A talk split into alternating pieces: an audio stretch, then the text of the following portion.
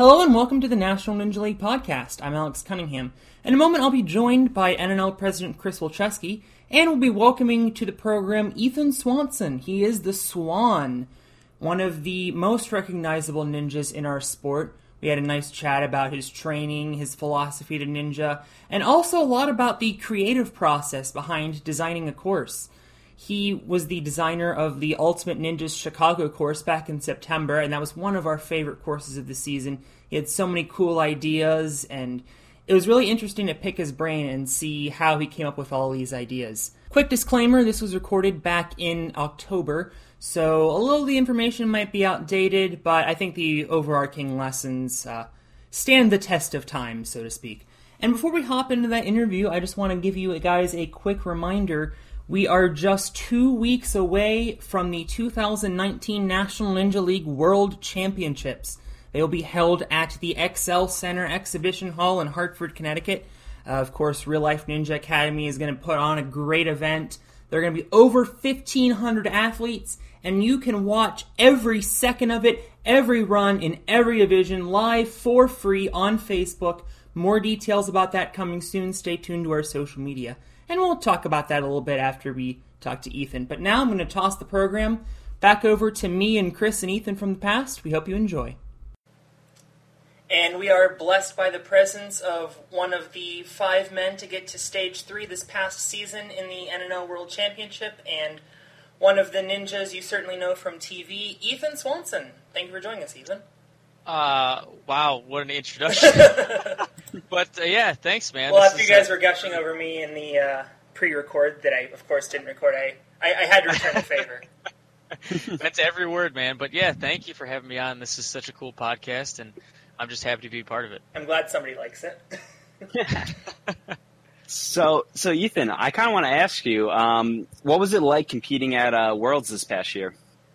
Oh, it was awesome. I, uh, you know, I'd competed the year before and not done very well. I fell in stage one, so I, I went in thinking, you know, this is a, it's completely different. Doesn't matter what had happened in the regular season, um, but it's it's so amazing because they're the only places where you get to compete with that high level of competition are on American Ninja Warrior and in the NNL World Finals, and um, and so you look around, you see all these people that I look up to and think, oh man, I gotta compete against them and with them, but it's just it's really special. It's really special that uh, that everyone can come together in one place and compete at the highest level. So I actually want to ask you about um, your stage one fall uh, in season two because uh, I was looking up your uh, results um, before the podcast, uh, trying to do my due diligence, and I saw that you fell on stage one, which really surprised me. Um, and can, can, you tell me a little bit about that? About that, like what happened? Yeah, I mean, well, Uh, one of my favorite sayings, and I, I, I don't know who to credit it to.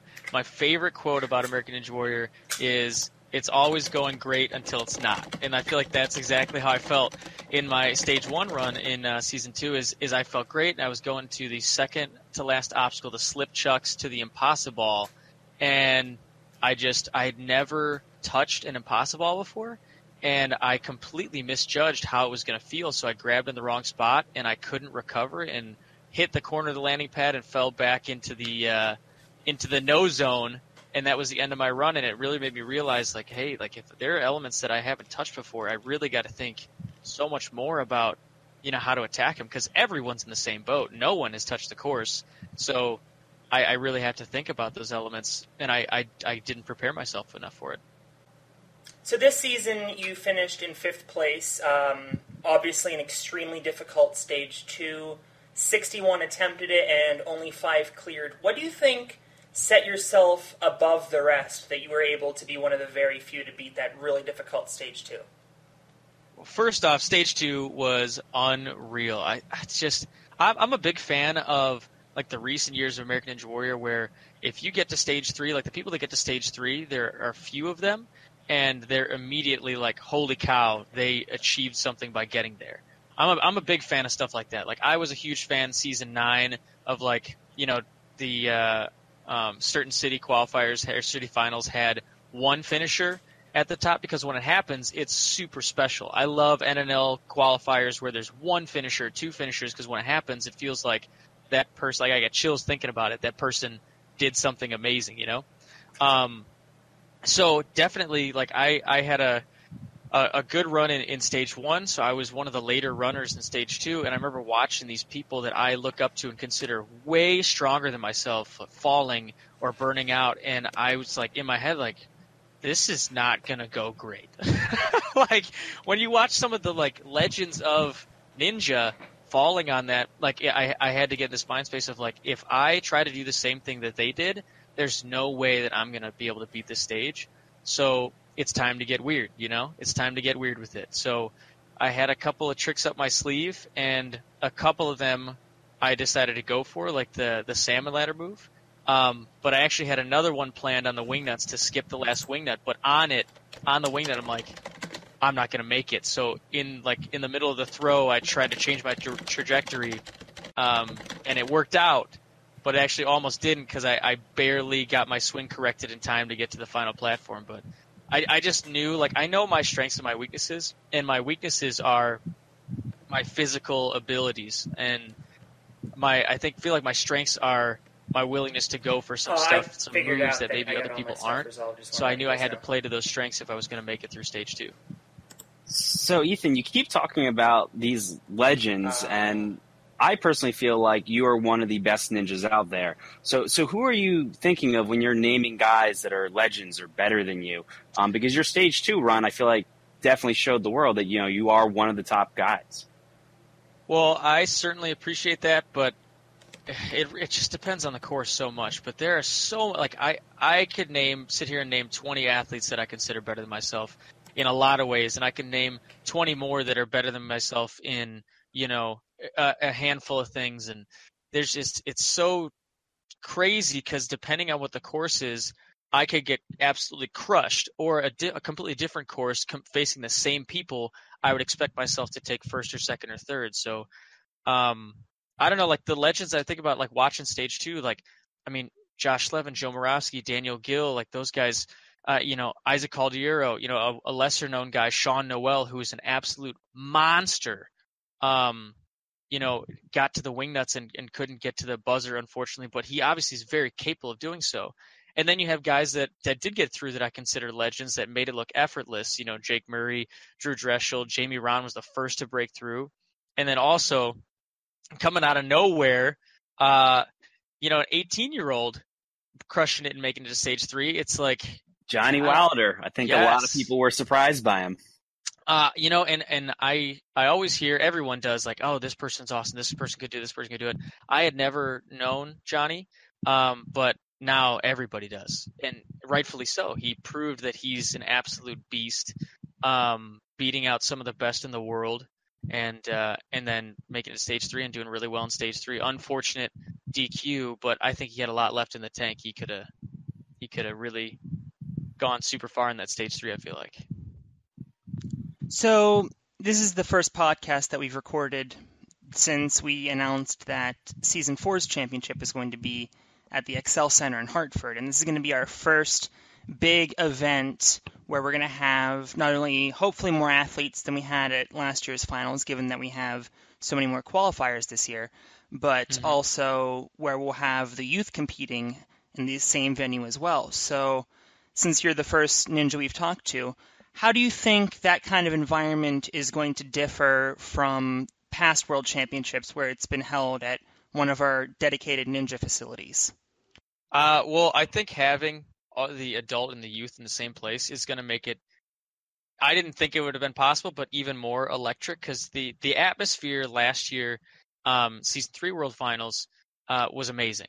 But now you're going to have all of these families and kids that are so dedicated to ninja in the same space as well. You know, competing and watching at the same time. I, I can't imagine what it's going to feel like. Um, on top of that, Drew Drechsel is going to be designing the courses where you never know what he's going to throw at you. So you know the courses are going to be amazing.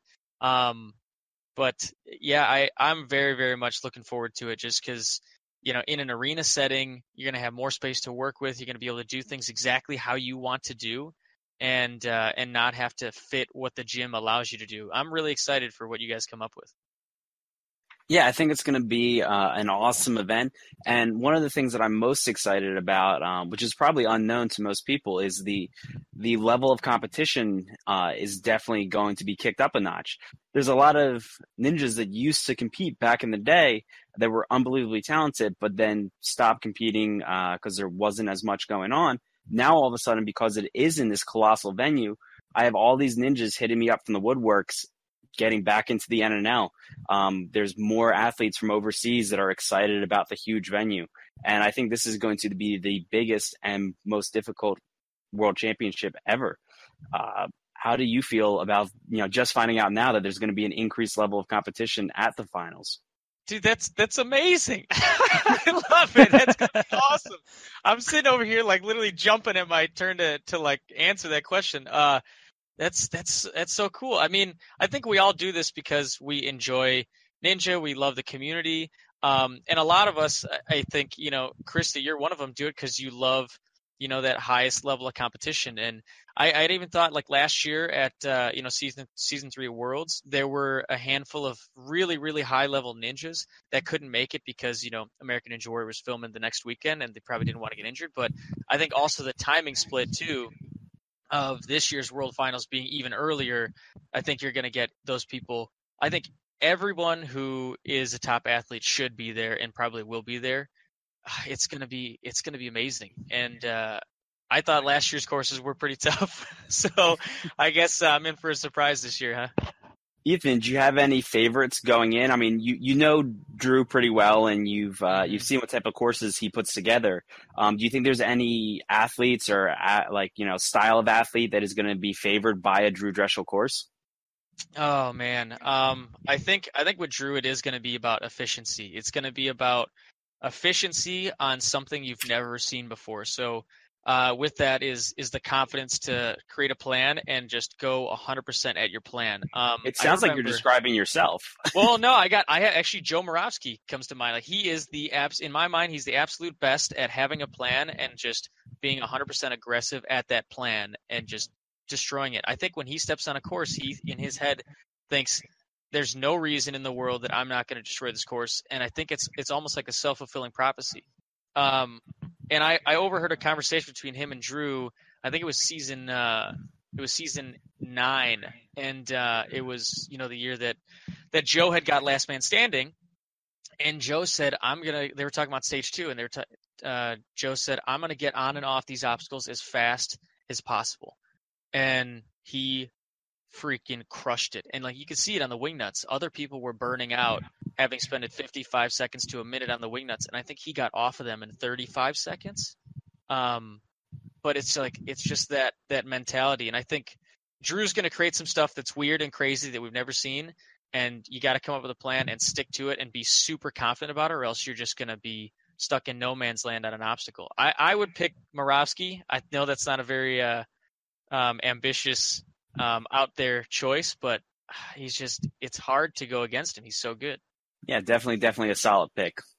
I, I'm glad we talked about course design a lot in there because, as many of the listeners know, we just had an event at Ultimate Ninja Chicago. I really shouldn't say we, but the National Ninja League had an event at Ultimate Ninja Chicago, you, of course, put together a really awesome course. I got a lot of really good feedback about it, and it was one of our biggest events as well. So we definitely had a lot of uh, really good reviews coming in. And I wanted to get in your head a little bit about how you design that course. Uh, where do you draw inspiration for some of these creative obstacles? Um, yeah, I mean, so I have. Uh, it's it's so awesome being in Chicago just because um, Michael Torres works at our gym at Ultimate Ninja Chicago, and then also Jesse Labreche and Chris DiGangi moved out here, and they're part of another. Yeah, thanks location. for uh, stealing all of them I, from me. I, am sorry, but also I just want to go on record to say that all of them used to live right around the New Jersey area, and they were oh. awesome to have around the gym. And then Ethan up and took them from me. I I'm so sorry, but they're amazing, and uh, and like the they, level they truly training, are yeah, they're such. First of all, they're such really good people. Like they're just the nicest people in the world. Um, and then second, like as training partners, it it ups training so much, and so we are constantly, you know, I used to build courses for myself, and like I was the only one building them when in training. But then now with with all of them around, and Towers of Power, Tyler Yamauchi, Mike Silenzi, I mean the list goes on out here. There's so many creative people that are putting together new things, and and I see what they do, and seeing these new ideas that I haven't come up with, am able to then come up with other things building off that, you know. Um, so yeah, I, I it was it was so much fun building a course because I trained with all those guys so much um, building a course and keeping it secret from them and trying to stump them and come up with something new. But uh, yeah, I wanted to really have some things that I hadn't seen before. And uh, I think that was kind of the downfall of the course a little bit. The Matrix, where you had to hold onto a ring and run along the side of a wall on pads, took out. Oh man, I took out Jesse Labreche, took out Kirsty Pratt, took out Mike Silenzi, Mike McKenzie, Dan Polizzi. And, I mean, there's a bunch more that went out of that, but I was not happy with uh, with with See, the difficulty that I made that obstacle specifically. See, I, I, don't know if I'm the best person to, to be saying this because people always fail my first obstacle, but I absolutely love that obstacle. I, I, thought it was one of the best obstacles we've seen. It looked like so much oh, fun. It was very dynamic. Um, it was definitely one of my, my favorite NNL courses. And I, oh, I, I, I, pro- I, probably shouldn't say this because as president, I should, you know, be unbiased and love all NNL courses equally. Um, but yours was definitely one of my favorites to watch this season. Well, I appreciate that a lot. I well, I, I figured we'd have some really, really good athletes out. People were telling me, and unfortunately, we actually had some other amazing athletes drop out last minute. So, um, you know, hopefully, we're we're planning on hopefully having some more in Chicago this year um, schedule permitting. But I, I will not be running the course or uh, setting up the courses, but Mike Silenzi will be setting up one in Libertyville, hopefully, if we can get that on schedule. And then Jesse Labreche and Chris DiGangi is setting up another one in Naperville. And I would imagine we're probably going to have a bigger turnout for those because now the people know we're, we're hosting NNLs in Chicago, I, you know, I'd like to think people want to come out, but um, I I definitely think that people will come out, especially if you you know after the first course and having one of the best courses of the season. Um, and actually, I want to ask you another question about it. You, you talked yeah. about like all these high level athletes that were there, Kirsty, Jesse, um, DiGangi. Um, how do you gauge the difficulty? Like, I feel like that's a thing that a lot of event coordinators um, struggle with is, you know, gauging that difficulty and making sure that it's spot on so that it's not too hard, not too easy, and you kind of hit that, you know, that sweet spot.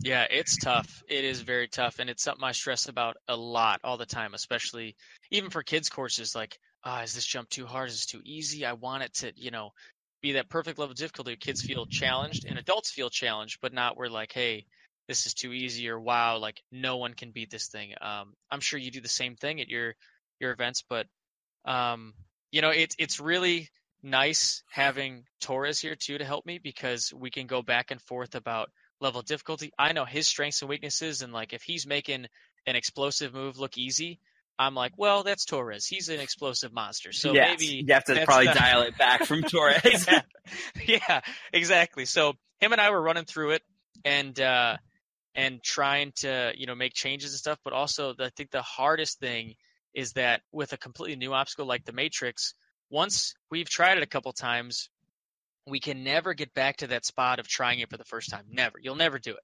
So trying to keep in mind that first try along with all those changes you've made um, is, is really difficult. And I don't know if I've got it perfect yet. And I, I think the answer is no because I took out so many people with the Matrix, but trying to always get better. Um, I think it's really, really nice being a competitor myself and then having Torres as a competitor as well. So we can use ourselves as gauges for, for everyone else, you know?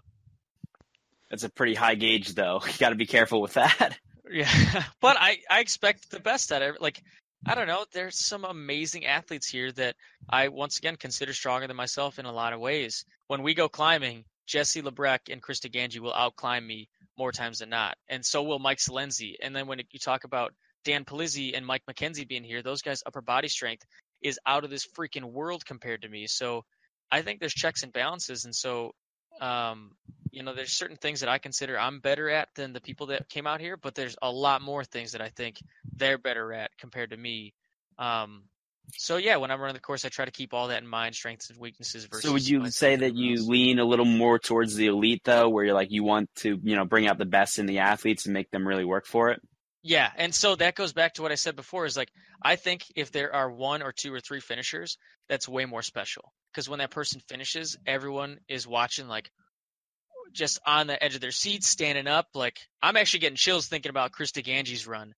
We had zero finishers, but Chris was by far the closest, and he was on the last obstacle with like five or six seconds left, and had to he had to make a dismount, and it was going to be close. You could tell. And if he had time for one more swing, he would have cleared no problem.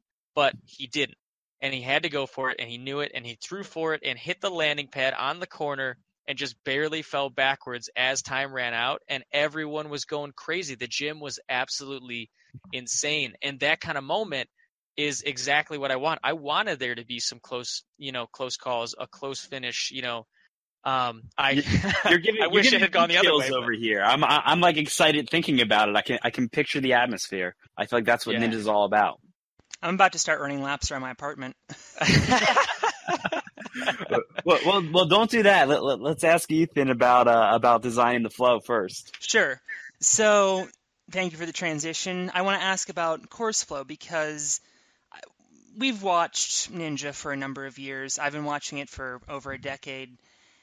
There's a sort of template for a lot of these courses. Like on a city finals course, you know, the eighth obstacle is going to be really pumpy, the ninth obstacle is going to be really pumpy. If you look at a stage one, you're going to have your steps, you're going to have your big centerpiece in the middle, you're going to have some sliding obstacles and a climb at the end. But mm-hmm. for the National Ninja League, when we have our qualifiers, there's such a huge variety, and it's still relatively in its infancy that there's not really a template yet.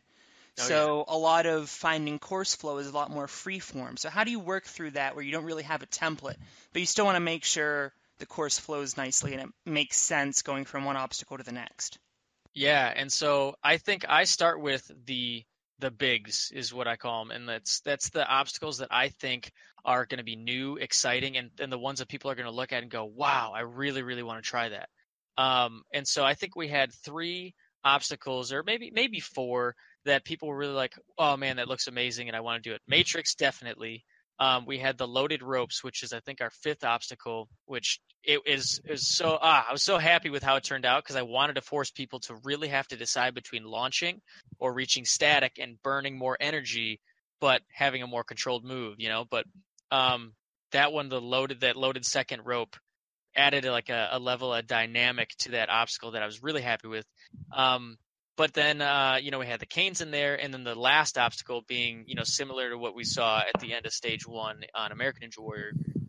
Um, so those four elements, I really wanted them to be spread out in the course because I I um, I didn't want to have a really cool new element that everyone wanted to try that was just at the end, and then you know two or three or no people got there. So I wanted to have at least a couple things that were new that a lot of people got to try during their course run.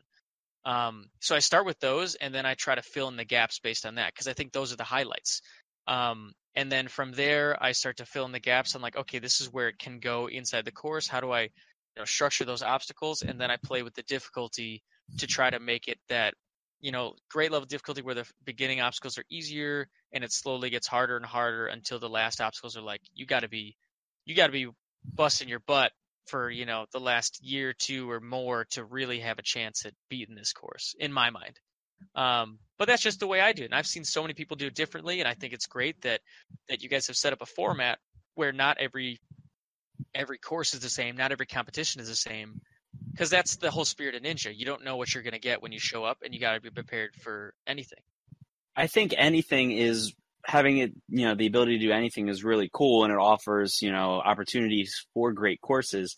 Um, but again, you know, not all courses are created equal. You know, in a gym, it's very easy to get a course that like zigs and zags and gets super confusing or is too hard early on. For example, every one of my qualifiers, and they miss some of the fun stuff in the middle. Um, I have to say, I really, really enjoy your format, and I really enjoy the flow. When I was watching, I think it was actually your run through the course. Um, the whole thing flew like the way that you move throughout the uh, facility um it, it- like everything seems seamless. Like how do you get that connection? Like i know the other stuff makes sense you know kind of go easier to harder but how do you get it so that like you know it seems like each step matters and you're never like you know going in different directions or getting confused with your path? Yeah, well, the going in different directions actually is something that I take super serious because there's the, you know, if you have a landing pad that someone lands on going one direction and the next obstacle is behind you, then now you bring in the question of you know the gray area is if someone lands on the pad and turns around and goes backwards, that's controlled. But what if someone lands on it, quickly turns and goes backwards?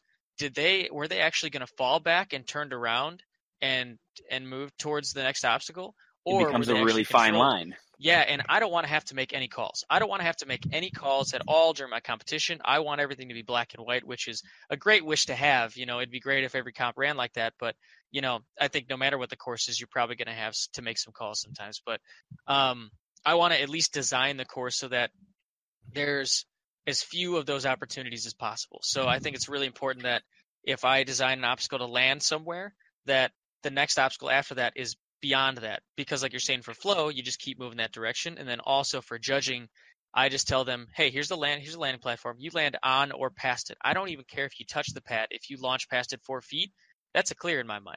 Um, and so then i don't have to worry about people you know you know stepping on it and looking at me and waiting for a clear because then i might not be judging clears exactly the same between competitors and maybe during some competitors run it took me a half second longer to say clear than somebody else's, and that made a difference in the final, you know, timing. Um, I don't know, man. I, I, I drew up and scrapped so many courses with Torres for that competition that, uh, you know, it's like we got like 80% decided on what a course would be. And then we both sat there like, no, this doesn't work for this reason, that reason, that reason. And we looked at each other like, are we really going to redesign this? And we're both like, yeah, we have to, you know, we want it to be, we want it to be the best, but like, we were like, we both sided as like, oh, we have so much more work to do, but also we wanted to do it, you know? Well, I mean, it shows, it shows your, your course was fluid. It, you know, like you said, there wasn't, uh, spots where you ha- had to make those tough judgment calls, uh, and, and really one of the best, best courses this season. Well, thank you. That actually means a lot to me, and I'm going to share that with uh, with Torres if that's okay with you, because uh, we worked pretty hard on it. We're thank you. Oh, please do, please do. Yeah, let him know. Um, but let him know that I'm still salty that he moved away. he actually said it. He uh, uh, he's like, oh well, tell tell Chris said hi. He's like, hope he still likes me after coming out here. Only a little, just a tiny bit yeah. less. Fair enough. So speaking of Torres and DiGangi and Labreche and Silenzi, I know you've name dropped a bunch of your fellow Ultimate Ninjas peers. Didn't mean to name drop, but but that's know. that's good because I actually wanted to talk about Ultimate Ninjas. Um, right now there are three. There's one in Chicago, one in Naperville, one in Libertyville, uh, all in the Illinois area. So, Yep. do you think that someday we'll see Ultimate Ninjas go out to, say, California that far, or is it more of like a we want to build the Midwest? Well, we we want to um, make sure that what we're doing we do right. Um, my biggest fear is I have a lot of fears, but one of them is uh, is that we'll expand out too quickly, and then we lose some of what I think makes us special and makes you know our programs good. Um, so we're we're taking it slow and making sure we do things what we think is right. But we actually have in uh, St. Louis, Missouri, Kirsty Pratt is opening up our fourth location and that's going to be in early November. So uh, really excited about that. But it's not quite California, but that's like our first baby step out of Chicago, and so we're going to see how that goes, and hopefully then move move past that. And NNL podcast exclusive. Right, you heard it here first, folks. I was going to ask, uh, you know, you guys obviously really do have a, a great program. I've been out there; it's an awesome place to be. Um, how did you guys kind of come to be? Like, what uh, what brought you all together? What got you started with uh, Ultimate Ninjas? Oh man, it's actually for me a crazy story. Um, I was actually an actuary in Chicago, you know, desk job. I loved it, and uh, Karen Sabo had gotten connected through Karsten Williams with a guy's name is Jeff Pyjak. He's the owner of Ultimate Ninjas, and she told me you got to talk to this guy. You have to talk to him. Like he's doing a thing here. He's, he's starting up a ninja gym. And I had never heard this guy's name, and uh, you know, I was like, ah, you know, I don't know who is he. And he's like, she's like, oh, he's a he's an entrepreneur, he's a, a father, he's a husband, and he's doing this. I said, okay, well, where's he getting his obstacles through? And she goes, he's doing Adventure Solutions. And I immediately went, I don't care. I don't want to talk to this guy. Because I figured he was a money guy that was going to throw money at something and try to be the corporate life. And I just, that's not what I wanted to do with Ninja.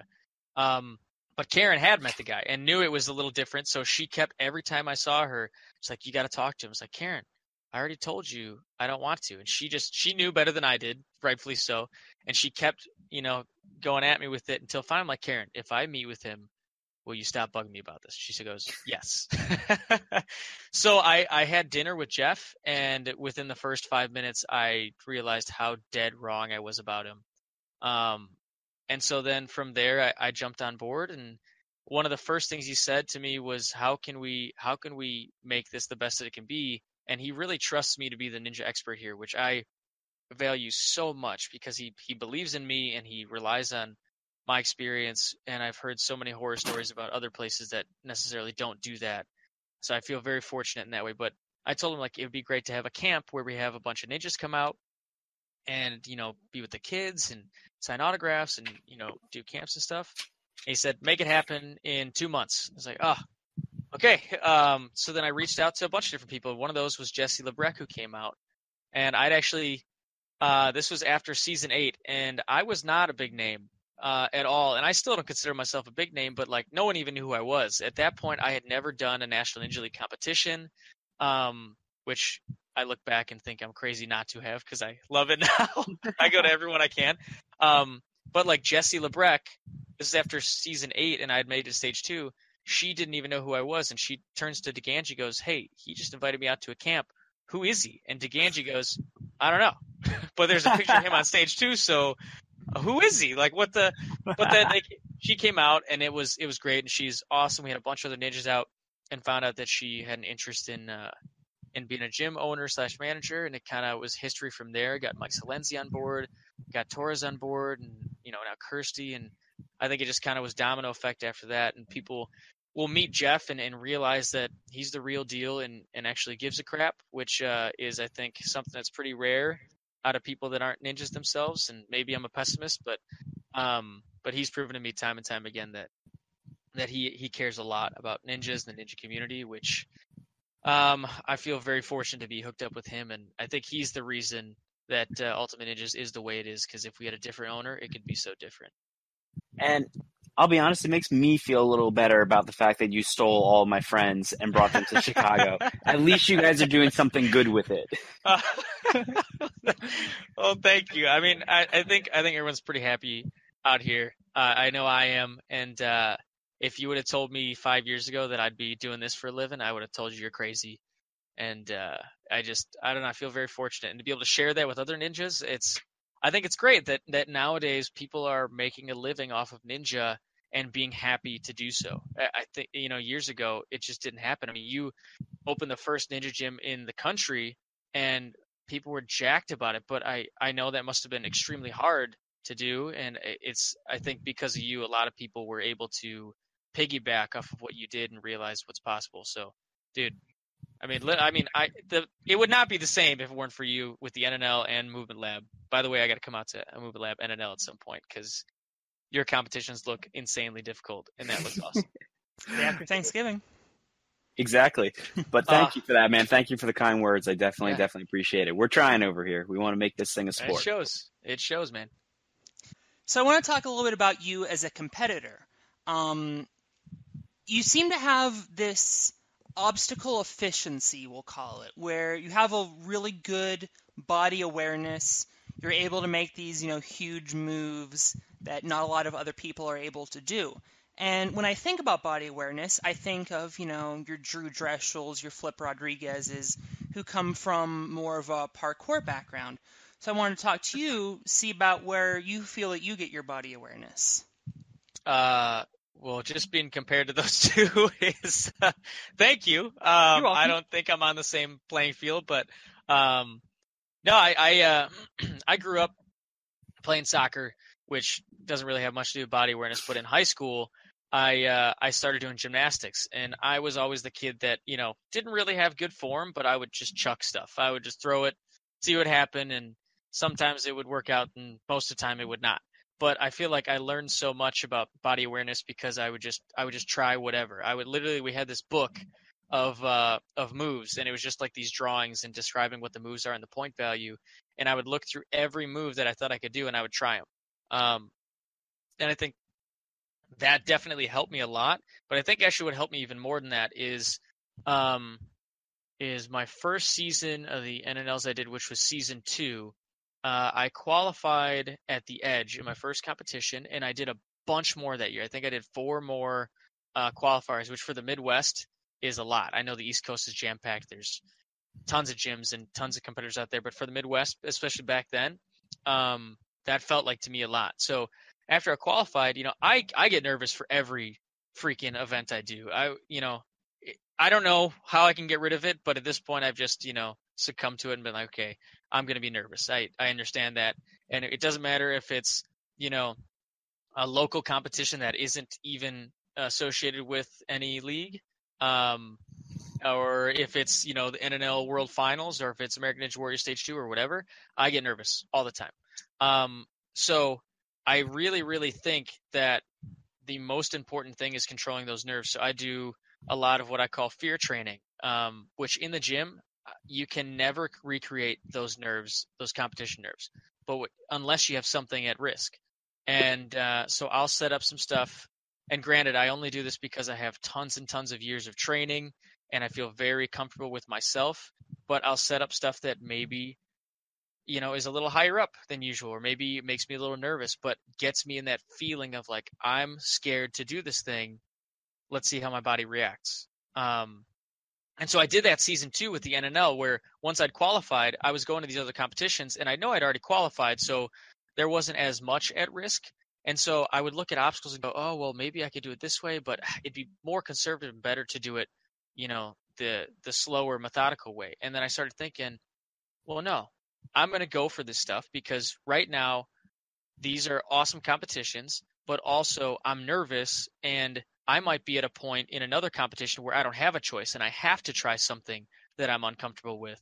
So as long as something, you know, has a payoff and you know saves in efficiency or saves in time i will go for it a lot of times more often than not because i know that the training like the the mental payoff or uh, payout of doing those things is much greater than not at the end of a season if i've done that 10 times throughout four competitions versus if i went conservative i feel like my training has elevated uh, my skill level because i've gone for those moves and I, I that's something i subscribe to is the mental side of things um, way more than the physical side of things. But I feel like I feel like it really shows when watching watching you move.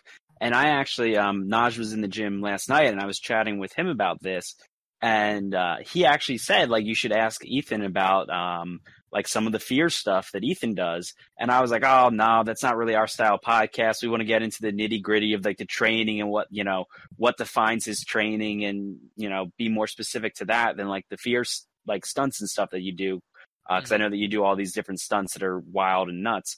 But it's really interesting to hear that you use um, fear in your training to control the nerves and give you more obstacle experience uh, because your obstacle efficiency is like off the like off the radar like it's like like I have no idea how one athlete can have so much obstacle efficiency and I know we compared you to you know Drew and uh, Naj um, but I think each of you has a very different style. Um, like I think Naj might be so powerful uh, and like oh, you know light just because he's so strong, and Drew Drew kind of has a combination of the two. But um, it sounds like yours comes solely from that obstacle repetition, uh, and you know doing things that would otherwise you know make another athlete ner- nervous. Like you're you're going to take the risk, and it kind of builds this repertoire. Does that sound right or? Yeah, I, I think so. Um, the the crazy thing is like I'm on Instagram a ton, and I I always watch to try to get inspiration from other people. You know, whether they're ANW competitors, and NNL competitors, or just you know kids in gyms or you know training whatever, or a backyard or whatever. Um, but I I see it scares me because I see some of these kids and some of these younger athletes doing things that I know I can't do physically. I cannot do them, and I'm thinking like, holy crap! I'm gonna get my butt whooped at every competition I go to. But the the the crazy thing is some of these people that are so skilled, so powerful, so so strong, I think give into those nerves. Um, and it, as soon as I feel like as soon as they learn that you have to just go for it sometimes, like you have to not be conservative, you have to be aggressive. It's like what Moravsky said, stage two season nine. He's like, I'm going to get on and off this obstacle as fast as possible. And I think that, like that quote from him has resonated with me so much. I think about it all the time because he's right. Is him if if someone decided to be more conservative and take each extra swing on the wing nuts, you're they're burning out, and then they boom, they're done. They didn't they didn't make it through uh, stage two because of that. Um, and it's that decisions like it's it's like deciding I'm to be safer, but being safer literally just gives them a zero percent chance of beating the course. Um, I know not every course is like that, but uh, it's in those longer courses, courses that are three, four, five, six minutes. I, you know, every obstacle that you're off of it five seconds earlier, now you're ahead in time and you're ahead in how much energy you have left. And that's something I, I try to subscribe to as much as possible. I feel like uh, getting on and off is one of those things that's kind of easier said than done. if you, if, if, yeah, in theory, we'd all love to get off the obstacles super fast. Um, yeah. If you had a new client or a new athlete in the gym and you were trying to tell them, you know, how to train efficiency and how to, you know, you know, train like you, like what would you tell them? What would you tell somebody new um, to kind of build this, you know, the skill set that you have? Yeah, so I think, uh, I, and I have tons of new people come in the gym all the time, and and I always tell them, literally, first thing is, do you want advice? Because I know not everyone wants advice, and some people want to just, you know, go at it and try things themselves, which is great. So I I try not to give people advice as much um, as possible unless they actually ask for it. Um, but if they do ask for it, then I tell them there's there's millions of ways to get through all these obstacles. You know, some of these obstacles, like ring toss, is a perfect example is I've seen people locking off through ring toss, and it's very impressive. But like, jeez, like that's, that's gonna kill you for the next obstacle. But you know, you could do side to side, which is you know you're facing the same direction, just going click, click, click, click across.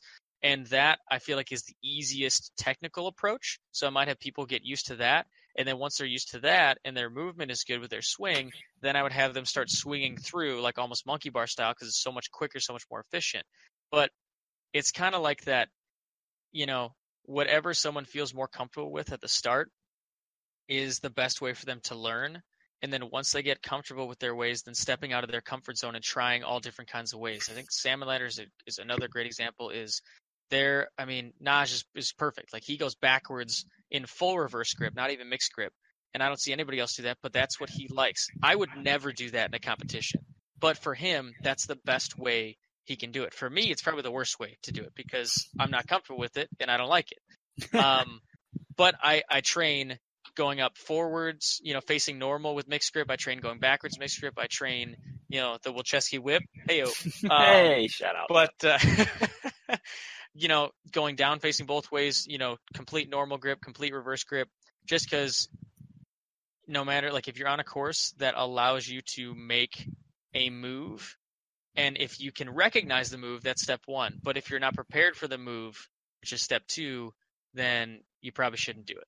And I think a lot of that efficiency comes in preparing all types of different ways to get through obstacles because if somebody sets it up in a way you'd never thought about before, that preparing that you've done might give you the the skill that you need to be able to do it. I mean, stage two NNL World Final Season three. The only reason I was able to do that move on the salmon ladder was because I trained it.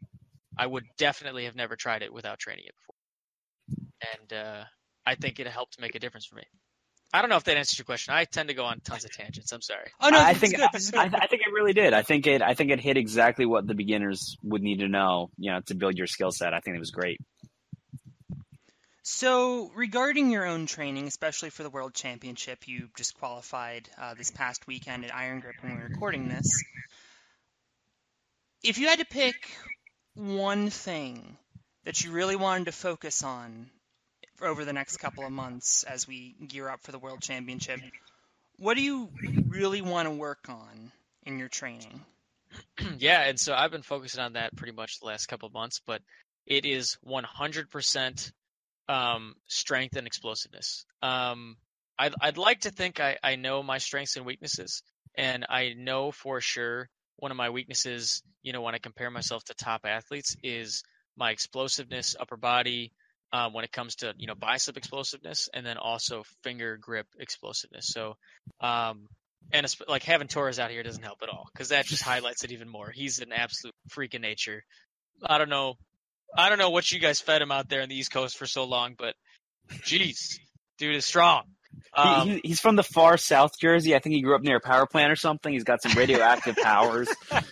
Because I, I, when when him and Naj were in the building, it just between the two of them, I was just like, okay, well, I used to think I was explosive, not anymore. yeah, yeah. Uh, I train with him almost every day, and it's it's the it's the best and the worst at the same time. Um, but yeah, so like that highlights I need to be more explosive. So I've been doing a lot more explosivity training. Upper what types of stuff are you doing? Like, um, you know, you say explosivity training. Uh, what is it that you're actually tackling to try to build that skill set?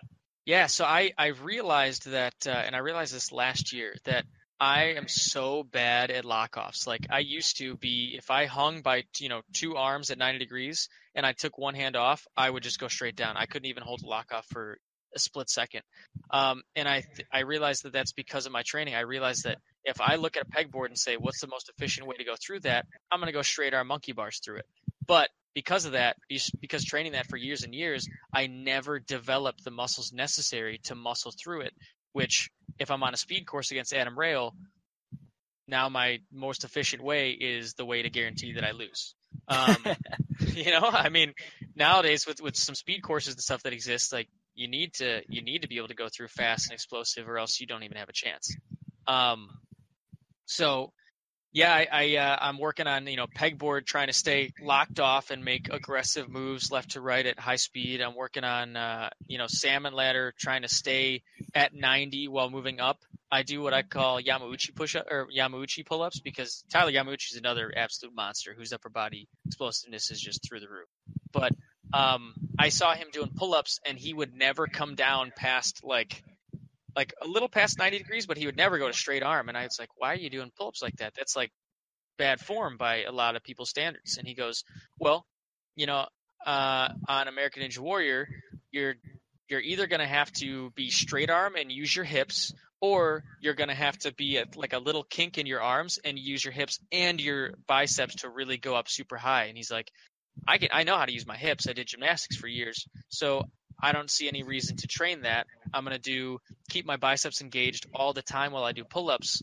And so that way I'm just working on that, that upper body explosiveness and upper body fatigue a lot more during pull-ups. And as soon as you said that, I'm like, God, I'm such an idiot for training it the opposite way for so long. Well, I feel like it's a it, it's a common thing to think, uh, you know, go all the way up, all the way down, full range of motion. Um, yeah. But actually, um, James McGrath was the first one who kind of let me into that insight and showed me that like a lot of the Japanese competitors will do the exact same thing when they're training for Sasuke is they'll do like the what we would consider a half rep, but it's actually really really helpful when it comes to ninja training.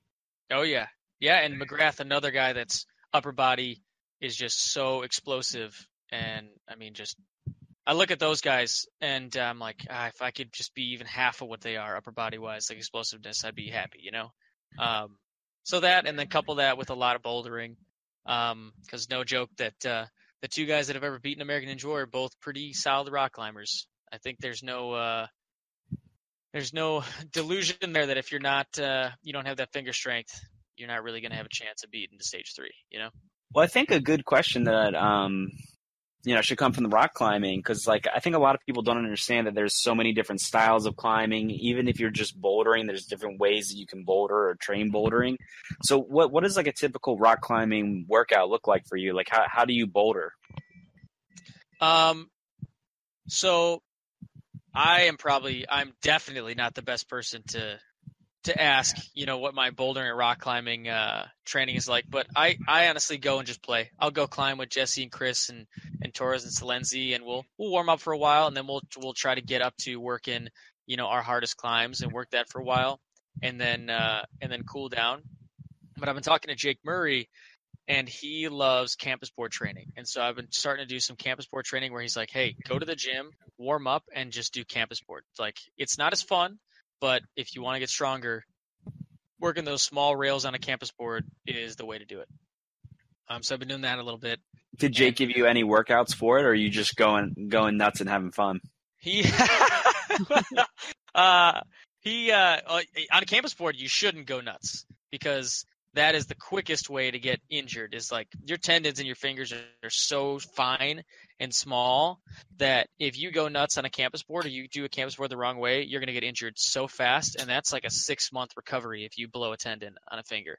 And like, have fun getting back into ninja after that. Um, but so, so no, disclaimer: he, he don't go me, crazy on the campus board. Right, do not go crazy on the campus board. Look up some YouTube videos. Look up some sustained workouts, like real researched workouts. Um, Jake gave me some some tips on it, and then I also did a lot of research on uh, on just YouTube and different websites and people who are so good at rock climbing and what they do um, to ease into it. And uh, and I still have so much more research to do. So I don't even want to say what I do because I don't want to, you know, I, I'm still learning, and I don't want to tell someone to do the wrong thing. All right. So disclaimer: check check your local climbing guru. Google it. Um, but you didn't hear from Ethan. right. Ask people that are not me, because I'm not good at rock climbing. Oh.